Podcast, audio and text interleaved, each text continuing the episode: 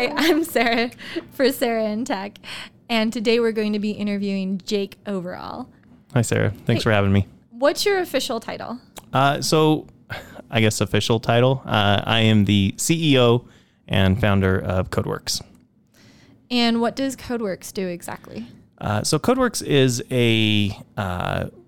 what's traditionally called a coding boot camp, right? And so a coding boot camp is we take individuals who are career seeking and try to get them career ready in a very short time period. So we have people who are trying to cross train come to us and say, I want to become a software developer.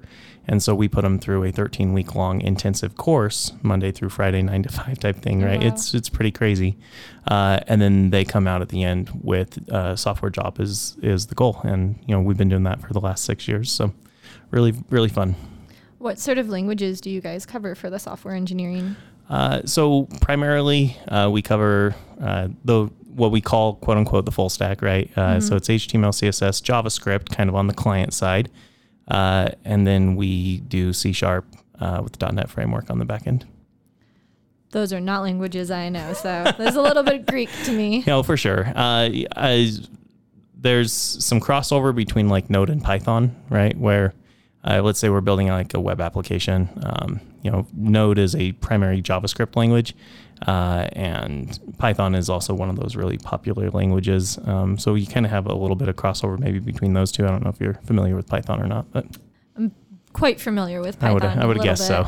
I think I would get in trouble if I wasn't. Yeah, I would imagine so with being a data scientist. So, so you founded this company. Yep.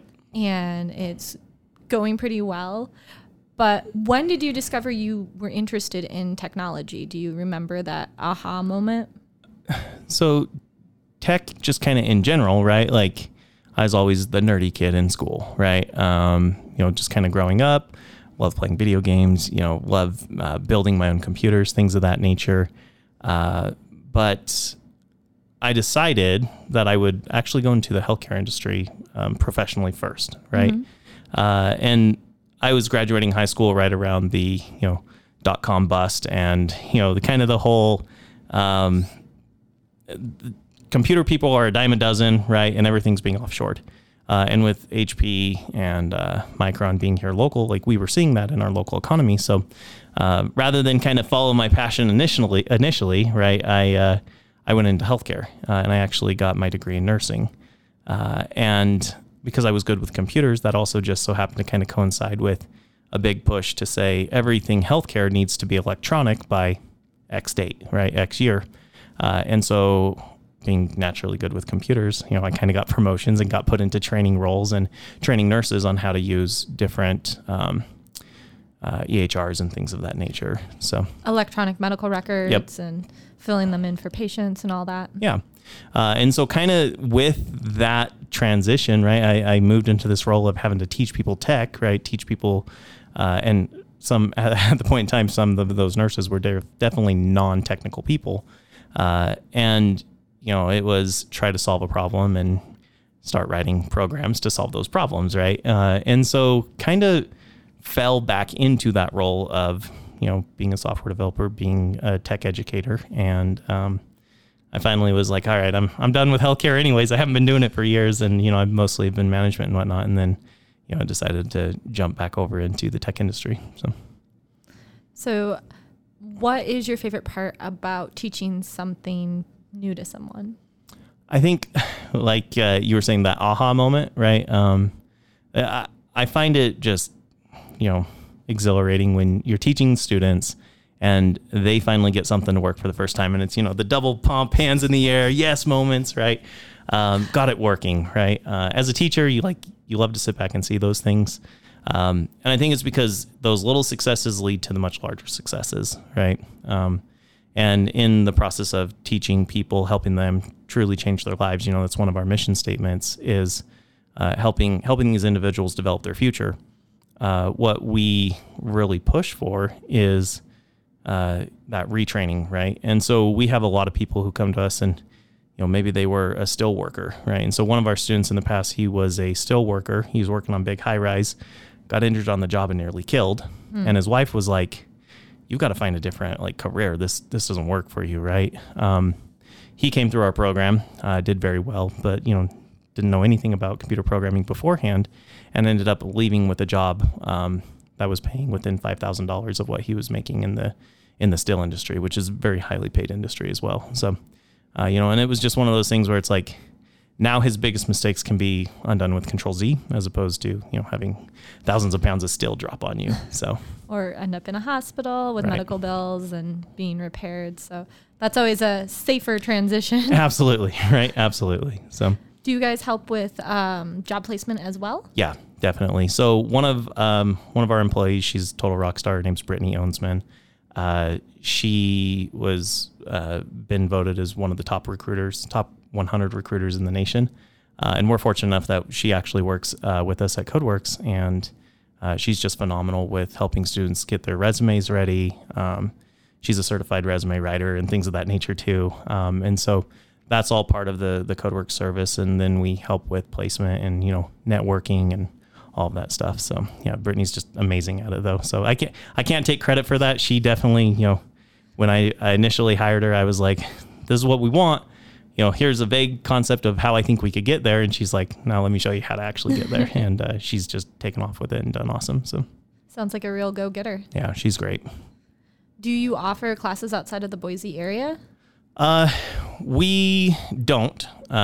So we do have some remote learning, of course, for sure, right? But primarily we are a face-to-face, on-campus instruction. You know, you're showing up Monday morning, 9 a.m., you go home every day at 5 and then you're back the next day.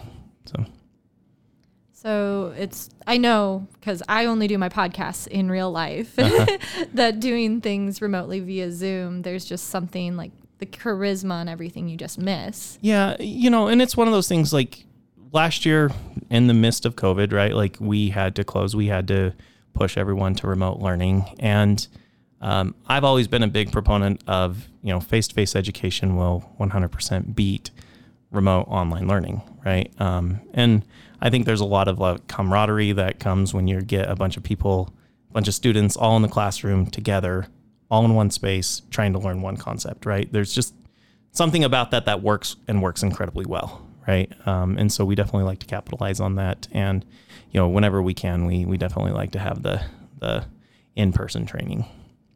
What is something that keeps you motivated? You know, that's an interesting question because I think it has changed over the years. You know, when I very first started the company 6 years ago, it was, I hope we can just keep our doors open, right? Like, let's see if we can, you know, help people, train them. And originally, when my brother and I started the company, it was, if we're going to train these people, well, quite frankly, we need the talent, right? We are training them to hire them for ourselves anyways. And so it was train them, teach them what they need to know and get them a job and quite frankly, have them kind of work for us or, you know, for our friends and other employers in the Valley who we were friends with, right? And so that was like that initial push. And then over the years, just as things have grown and changed and, you know, do like they do, you know, those motivations and those initial like fears, I guess, of, you know, hey, I got to do this. I got to do this. I got to do this. I got to do this just to survive. Now it's okay. Here's what we could do to better the experience for the students. Here's what we could do to make sure that our outcomes are improving. You know, here's what we can do to make sure that the people that are coming to us that quite frankly, for the most part, we have those students who have said, look, I'm, you know, $40,000 in debt to college. I chose a career that I can't find a job for, right? I studied XYZ, or we've even had those people who it's like, I have a computer science degree, but I don't know enough about programming to actually get hired. That seems insane to me. Like, how could you have a computer science degree but not know how to program? I don't have one, but somehow I know how to program. Right. So. And I think there's that nuance, I think, and it depends on the different universities. Fortunately, you know, Boise State's very good, but there's other universities that, you know, computer science has grown into such an enormous field that sometimes you get too much generalized knowledge and nothing specific enough to actually be an effective employee for a while, right? Especially if you say, well, I have a CS degree, and I've learned a whole bunch about theories and algorithms and whatnot, but I don't know any programming languages, okay, well, now you're going to struggle to find that job as a software developer, right? Especially a software developer who companies right now, it's, you know, we need a React developer, we need a web application developer. It's a completely different skill set. And it's almost like in the healthcare industry when you have your pre-med, right, which you go to school for.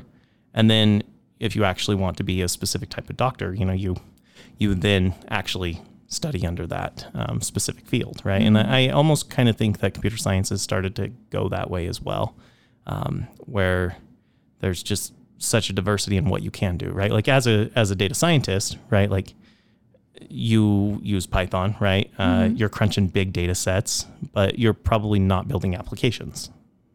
And I could be wrong there, but you know, that's just kind of one of those things that's, there's differences in the problems that need solved.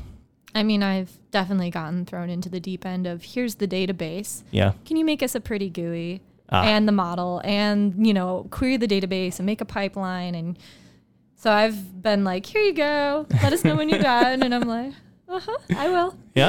Yeah. And, you know, that little learn as you go type of thing. So, but I know one place I worked, they actually wouldn't hire people with CS degrees because they were so notorious for not knowing how to actually program. And they had someone without even a bachelor's degree just like writing these giant programs and doing everything very well. And they definitely knew how to program. And I was always kind of struck by that. So I have definitely seen it in action, what you're talking about having a CS degree or and not actually knowing how to program, which is right. So and that's, you know, I go back to that. I'm not knocking a CS degree, right? Like in traditional colleges, great. But you know, there's a difference between, and what I largely consider, you know, these coding boot camps, because it's not like it was an initial, like my idea came out of nowhere, right? Coding boot camps have been very successful, but they've followed essentially the technical training model, right? Like, and quite frankly, programming, software development is a technical skill.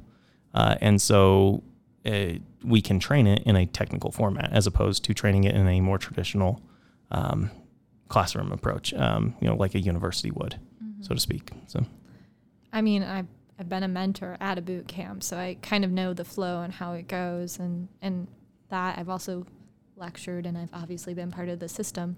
And I'm not knocking CS degrees either. I actually didn't enter data science through a CS degree, but I entered it through a stats degree. I do know a lot of people who are very good that have PhDs in computer science that do data science very well.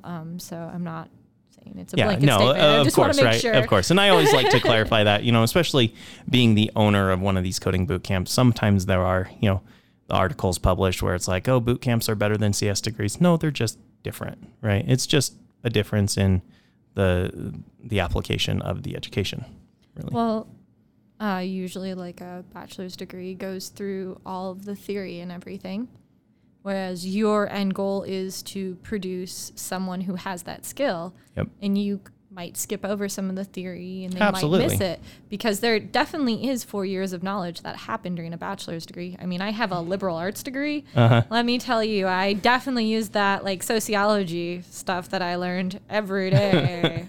Right. And so, that's absolutely the case, you know. But I mean, it does make you a well-rounded person. So anyway. Yeah. But let's not talk about that because it's obviously a contentious issue. Do you have any life advice that you would like to share that you think spans the test of time? That's an interesting, I don't think I've ever been asked that question, like so specifically, life advice. You know, it's cliche and whatnot, but it's, you know, if you actually enjoy what you're doing, right? Work is still work. It's always going to be work. But if you actually enjoy it, like I talk to my students a lot about, you know, there's the concepts of the Monday blues, right? Or I'm sorry, the Sunday blues, right? Like it's Sunday, I have to go back to work tomorrow. Oh, it's just terrible, right? And you're dreading the next day because it's time to go back to work. And I think that's a good indicator that you're probably doing something that you're not passionate about. Because, and you know, it's one of those things where I can't say like, I love leaving my family to go to work. No, of course I'd rather spend time with my family, but I don't dread going back to work every week, right? I don't dread getting up the next morning and saying, sweet, it's time to go to work, right? Like, and so many people have that feeling, and it's, you know, if that's you, I highly recommend, you know, you find something else to do, right? And really truthfully, like, life's too short to be miserable. So, you know, we end up working about a third of our life away, I think is what it is. And so you might as well enjoy what you're doing during those hours. That is good life advice. Love the work you do and love your life. Absolutely.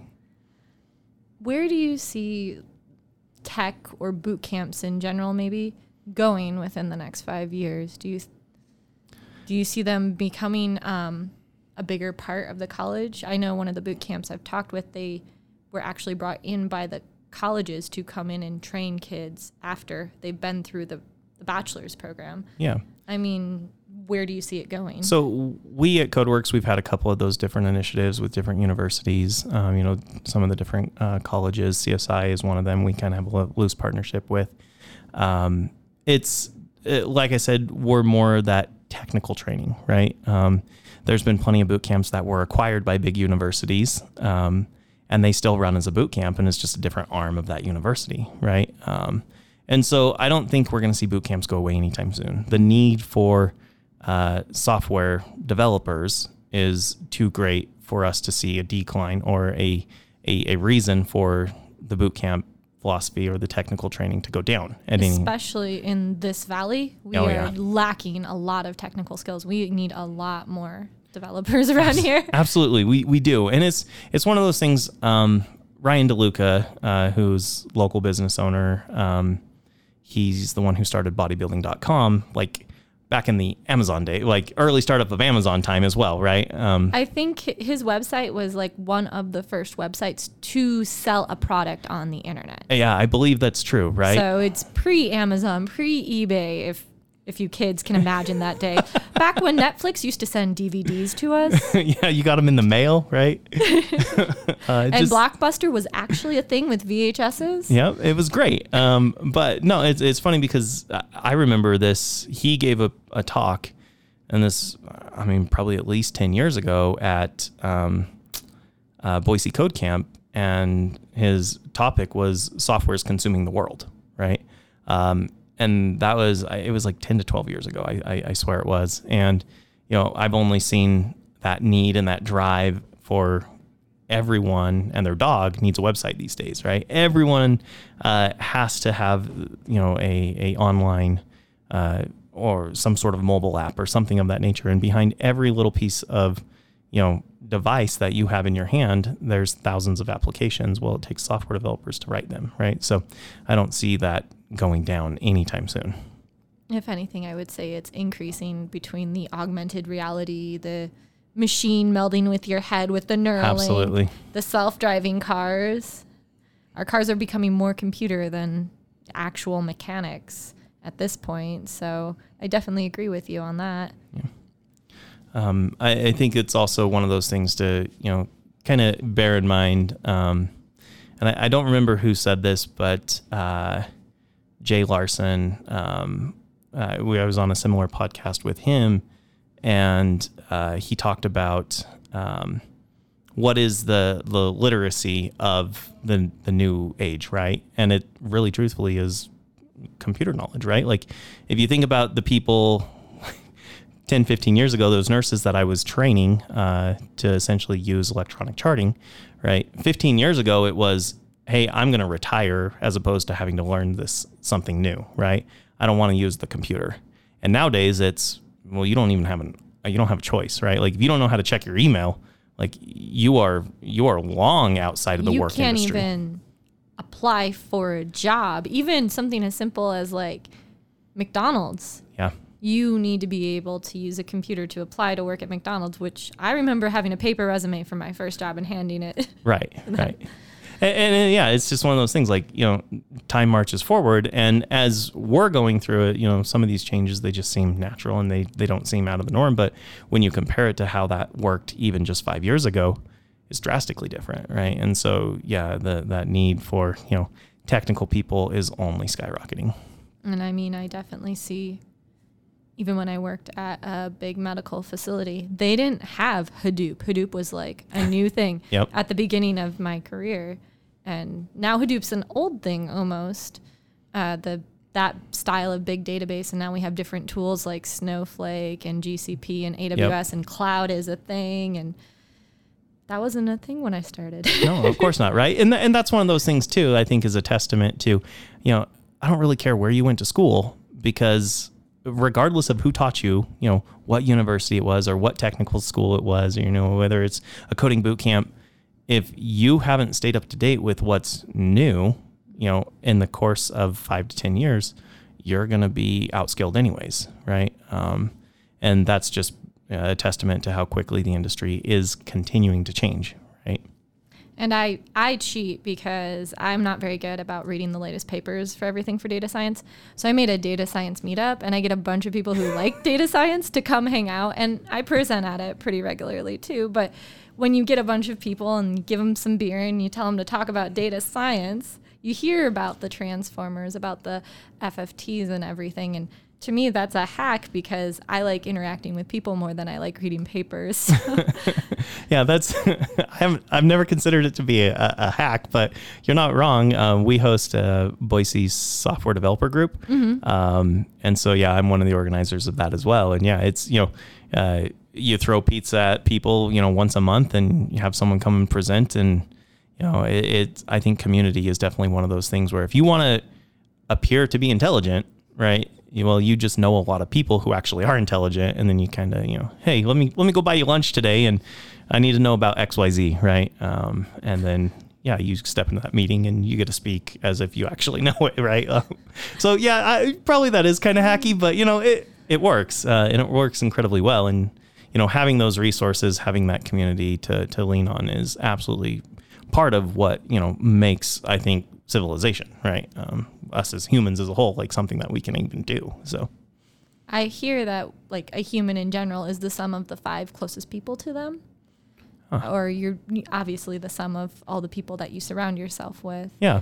But it definitely is like an entryway for me when one of my friends is like, I use transformers at work. Here's how I do it. And then I want to go out and read the transformer papers. Mm-hmm. So, that's just kind of my workaround, but it is important to always stay up to date. Yeah. Yeah, definitely. That's really funny. So. Well, can you tell me a little bit more about your meetup group that you run? Yeah. So Boise Software Developer Group, we meet up. It is the first Thursday of every month. You know, we postponed it for COVID, right? We stopped meeting up. We did a couple of online meetups, but, you know, attendance was pretty sparse. And we are actually just getting that restarted now with, you know, the vaccinations and all the other stuff coming out. So we're real excited to get that back up and rolling. And, you know, we take guest speakers and, you know, kind of get them scheduled out for, I usually try to get at least a couple months in advance so I know what it is. And then we usually provide pizza and, you know, have everyone show up and present for, you know, 30 minutes on a particular topic, and then hang out and network and try and, you know, get people jobs and, you know, connect different companies and employers, and you really just have a good time, you know, at least once a month. So we do something similar, but it's once a quarter. Okay. I'm doing it because it's fun mostly. Yeah. But and yeah. It's a lot of work, right? It's a lot of work to host and manage and, you know, maintain those meetups. And that's one of those things where we would not do it monthly if we didn't have such a large pool of software developers that we pull from in this valley, where it's like, hey, you know, here's the general interest for this year, which we, you know, pull our members of. And then it's like, does anyone want to present on any of these topics? And it usually fills up real quick. So I might have to steal some of the ideas about that, about pooling members. Yeah, it's pretty good. Usually just ask people what they're interested in, and I'm like, cool, we'll go with that. Because last time it was quantum computing and reinforced learning. So both very interesting data science topics that are very complex, but don't have much practical application. So that practical application. So we have a podcast ourselves, which we recorded 2 days ago, right? And one of our topics that we were actually discussing, and I don't know if you've seen any of this or not, but GitHub has just released Copilot, right? And so Copilot is essentially like, let's use AI, let's use machine learning, right? Let's throw those big buzzwords out there, right? And if they, and I'd be kind of curious from the data scientist standpoint, you know, what do those words actually mean to you? But I actually have a lecture on that. I would imagine so, right? A lot of people use them wrong, right? But so GitHub Copilot is all about, you know, if you comment what you want your code to do, then GitHub will scour its resources and try to build you something that actually works, right? And so then the job of the software developer is more, let me review this to see if this actually does work, rather than spend all my time trying to reinvent the wheel, right?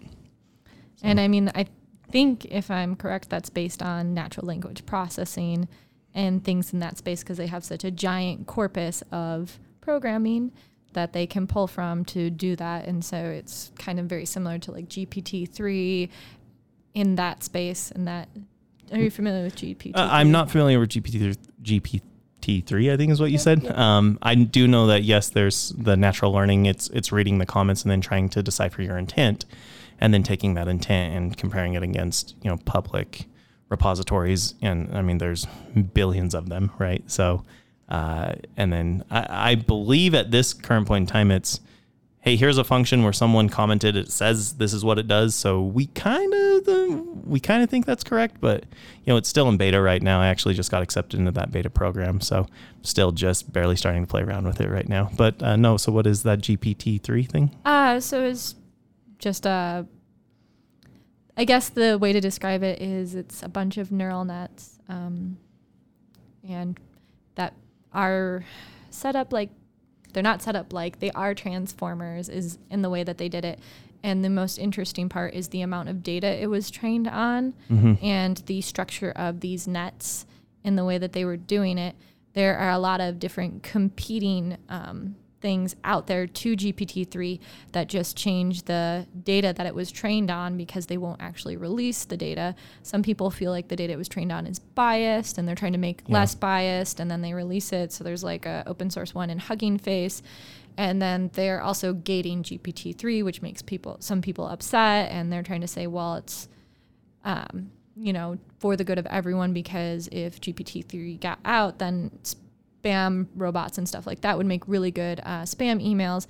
But basically what GPT-3 does, it can almost do anything. It's kind of weird. You can feed it like a very complex publication about a topic and ask it to summarize it in, like you were a 5-year-old, in 1 or 2 sentences.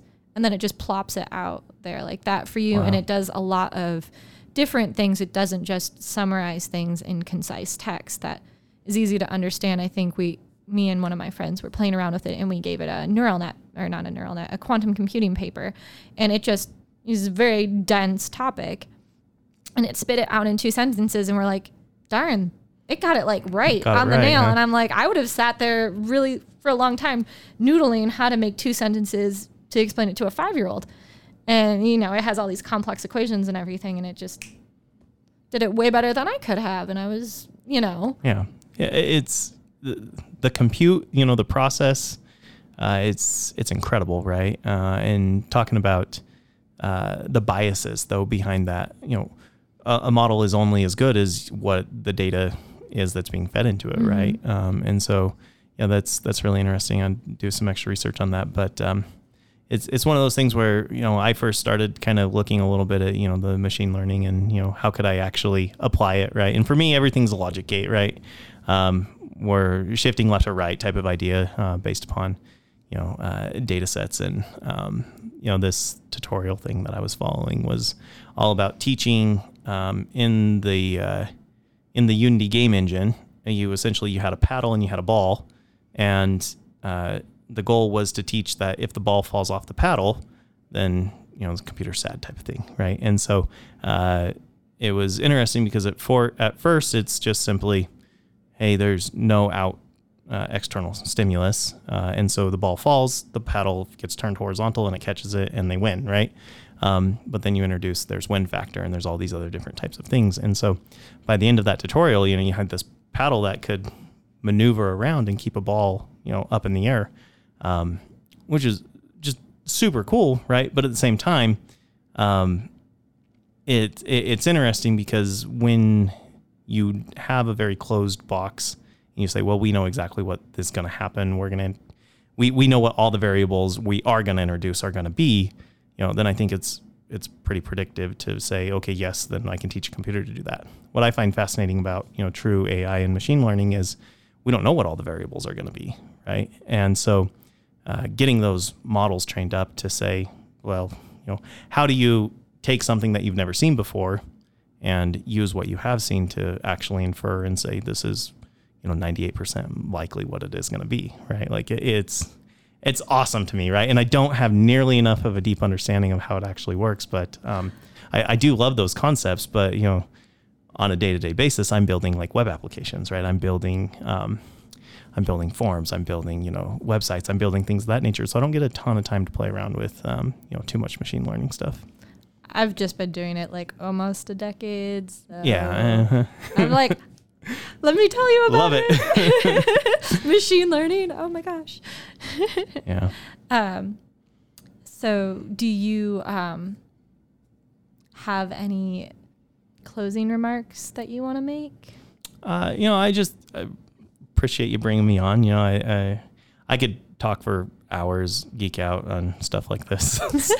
I mean, we are allowed to geek out pretty much as long as we want, and they can edit anything out that I say. So, yeah, I mean, well, then in that case, no, I just, again, just super appreciate and, appreciate your time. And, I do think that, to talk in the, here's, I guess, a question maybe as opposed to a closing remark, but a question is, you've got the big companies out there, Microsoft, IBM, Bang. Yeah. So you've got these big companies, and we talk about AI, we talk about machine learning, and then we talk about ethics, right? Yes. And I know a lot of these larger companies have ethic or committees around, is this being trained in a biased way? Is it not being trained in a biased way? Like, what are kind of your thoughts and opinions on, who's to say that the committee's unbiased, right? Like, how do we solve that problem? I have an opinion that people don't like to hear, but it's not training or not training a model in a biased way.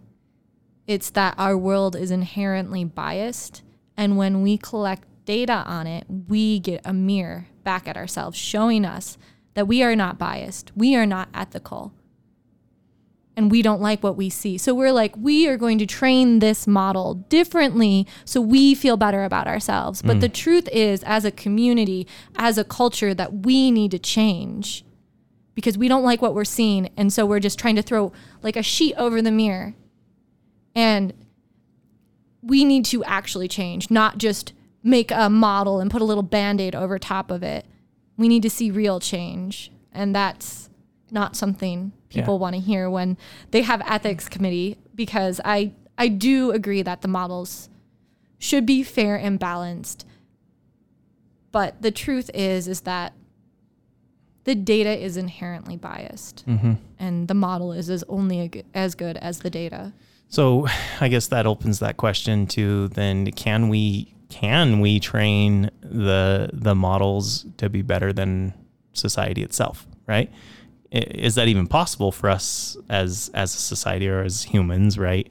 To get to that point where we are training the model, and it truthfully is the unbiased thing that can help guide us to those decisions, right? And not to, I don't want to get like too super political or anything here, but I mean, you have, we've got race, we've got gender, we've got all of these different things that are hot topics in the news right now. And everyone's always favorite thing to ask me is like, Sarah, what do you think about your gender? And I'm like, I think I am my gender. Like, what do you want? But sure. Yeah. Right. And it's one of those things where it's like, we talk about there's echo chambers, especially with the problems of social media and whatnot. Like, if I want to get online and I have an opinion and that's the way that I feel, I can find thousands, millions of people who believe the exact same thing as me. And so, yes, it just echoes it back to me that, okay, I'm not wrong. Right. And I think that's, like you said, we are very biased. Humans, we are biased, and I think it's, part of our standard culture, part of our standard learning. So who's to say how do we train these models? Right. That to me is one of those, you know, if we talk about the singularity, right? And I don't know if that's a topic you you follow closely or, at all or not. And, you know, maybe that's me just more on the nerd what side. What specifically about the singularity? So the concept of the singularity, at least in my opinion, is, you know, we are truly going to be able to train these computers, these processes to say they're better than us, right? And I don't mean better than us that they can process faster, but that they're more emotionally complex. They understand the human emotion. So they have an emotional IQ. Exactly. And that's one of those things that for me... They possess empathy. Right. More than a human, I would hope. Otherwise, you wouldn't want something with 1,000 IQ running around unless it possessed empathy. Absolutely. And that empathy piece, though, is hard, you know, because it's one of those things to say... you know, what's truly just? You don't want justice, right?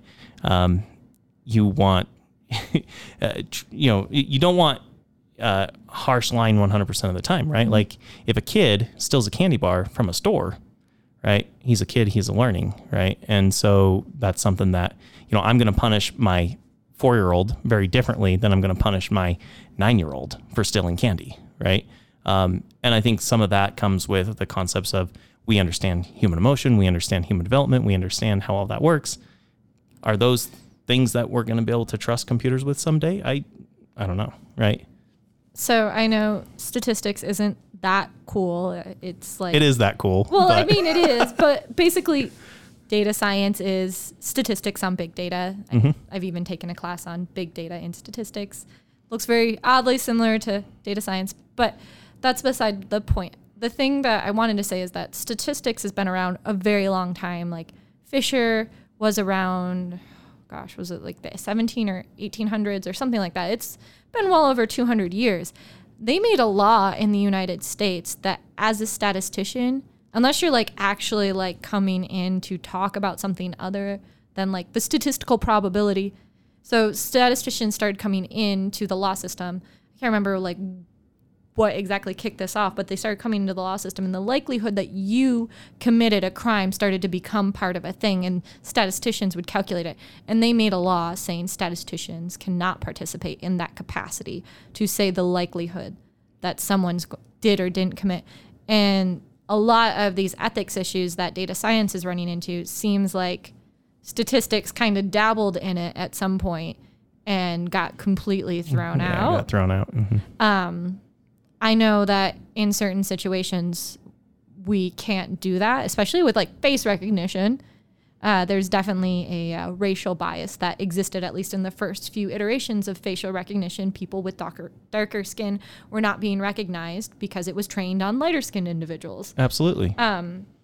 So these are things that we can't avoid, whereas statistics, just squarely got kicked out. So yeah, interesting, right? So is that our own bias? Is that our mirror, right? Like mm-hmm. that did that to us, or was that in the best interest of, because there's some movie, I don't remember what it was called, but you know, there's a movie that's like you get put in prison for some future crime that you are going to commit. Is that someday, RoboCop? Right? It's one of those Hollywood movies, right? And that's where the people that pull their knowledge about AI and machine learning from Hollywood, like, please don't. But I mean, I am always so like mildly upset when I watch a figure skating movie, because I've been figure skating since I was like 2 or 3, and I have a lot of opinions about it. And when I watch anything with like AI, yeah, I'm like, it does not work like that in that movie. Can you like have an AI consultant come on to this like script and help you write it to make it realistic? Yeah. But yes, sorry. Yeah, no, I totally get it, because it's the same thing for me when it comes to like programming or cybersecurity, right? Because I do trainings in cybersecurity as well. And so, yeah, it's definitely one of those... Hollywood always gets it wrong, yeah. Right? At one point in time, it's like, oh, we're hacking in, and you know, you've got... 2 people using 1 keyboard, like what? No, wait, what? 2 keyboards connected to 1 computer, and they're both typing. No, that's not how that works. But okay. There's a specific command in Linux. I can't remember what it is, and it turns the screen into the matrix. Yep. That's what I feel like all these movies, they're like, input command, matrix time. Yeah. ASCII. You haven't been rickrolled until you've been ASCII text in the command line rickrolled. Oh, wow. I it's can't say. I can't say I've done that. But yeah, or experienced that. Okay, so lightning round. Okay. Favorite programming language? I hate that. I'll say JavaScript. Okay, fine. Uh-huh. Favorite technology stack? Definitely .NET framework. Favorite time of day? Middle of the night. Is that when you get most of your programming done? Absolutely. Yep. How do you get into your flow state? For me, it's, just like chill music, no lyrics, and usually late at night, no distractions and lights off. Like traditional programmer, like throw me in the basement, give me pizza and leave me alone. Right. That's kind of more my flow, but. Very cool. Mm-hmm. Anything that you want to talk about or?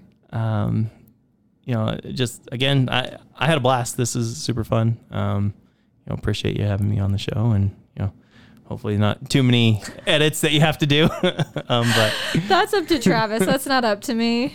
Yeah, we, one of our team members, he's 19 years old, young kid, super cool guy. His name's Justin, and he does all of our audio stuff for us, and we call him Audio Boy, right? Because he's just so young. But no, it's awesome when you have those team members where it's like, well, we're just gonna sit here and babble, and Audio Boy will fix it. But we say it in good jest. But so the cool thing that they do is on the cameras they have like a board, and he actively switches while we're recording. So he's real time editing. Wow. Yeah. And then they like go through again and clean it down into like clips and stuff like that. They're amazing. That's really cool. Mm-hmm. Yeah, that's way cool. You can't have them. They're mine. Yeah. It's a really nice setup. So. Well, it's Speak Boise. So they're very cool and they're very awesome. Well, great. Thanks so much. You're welcome. Thank you for coming on Sarah in Tech. I really appreciate it. Yeah, it was great. Thanks. Thanks for listening to Sarah in Tech. Feel free to email me at sarah@sarahintech.net or follow me on Instagram at sarahintech. Hope you enjoyed listening.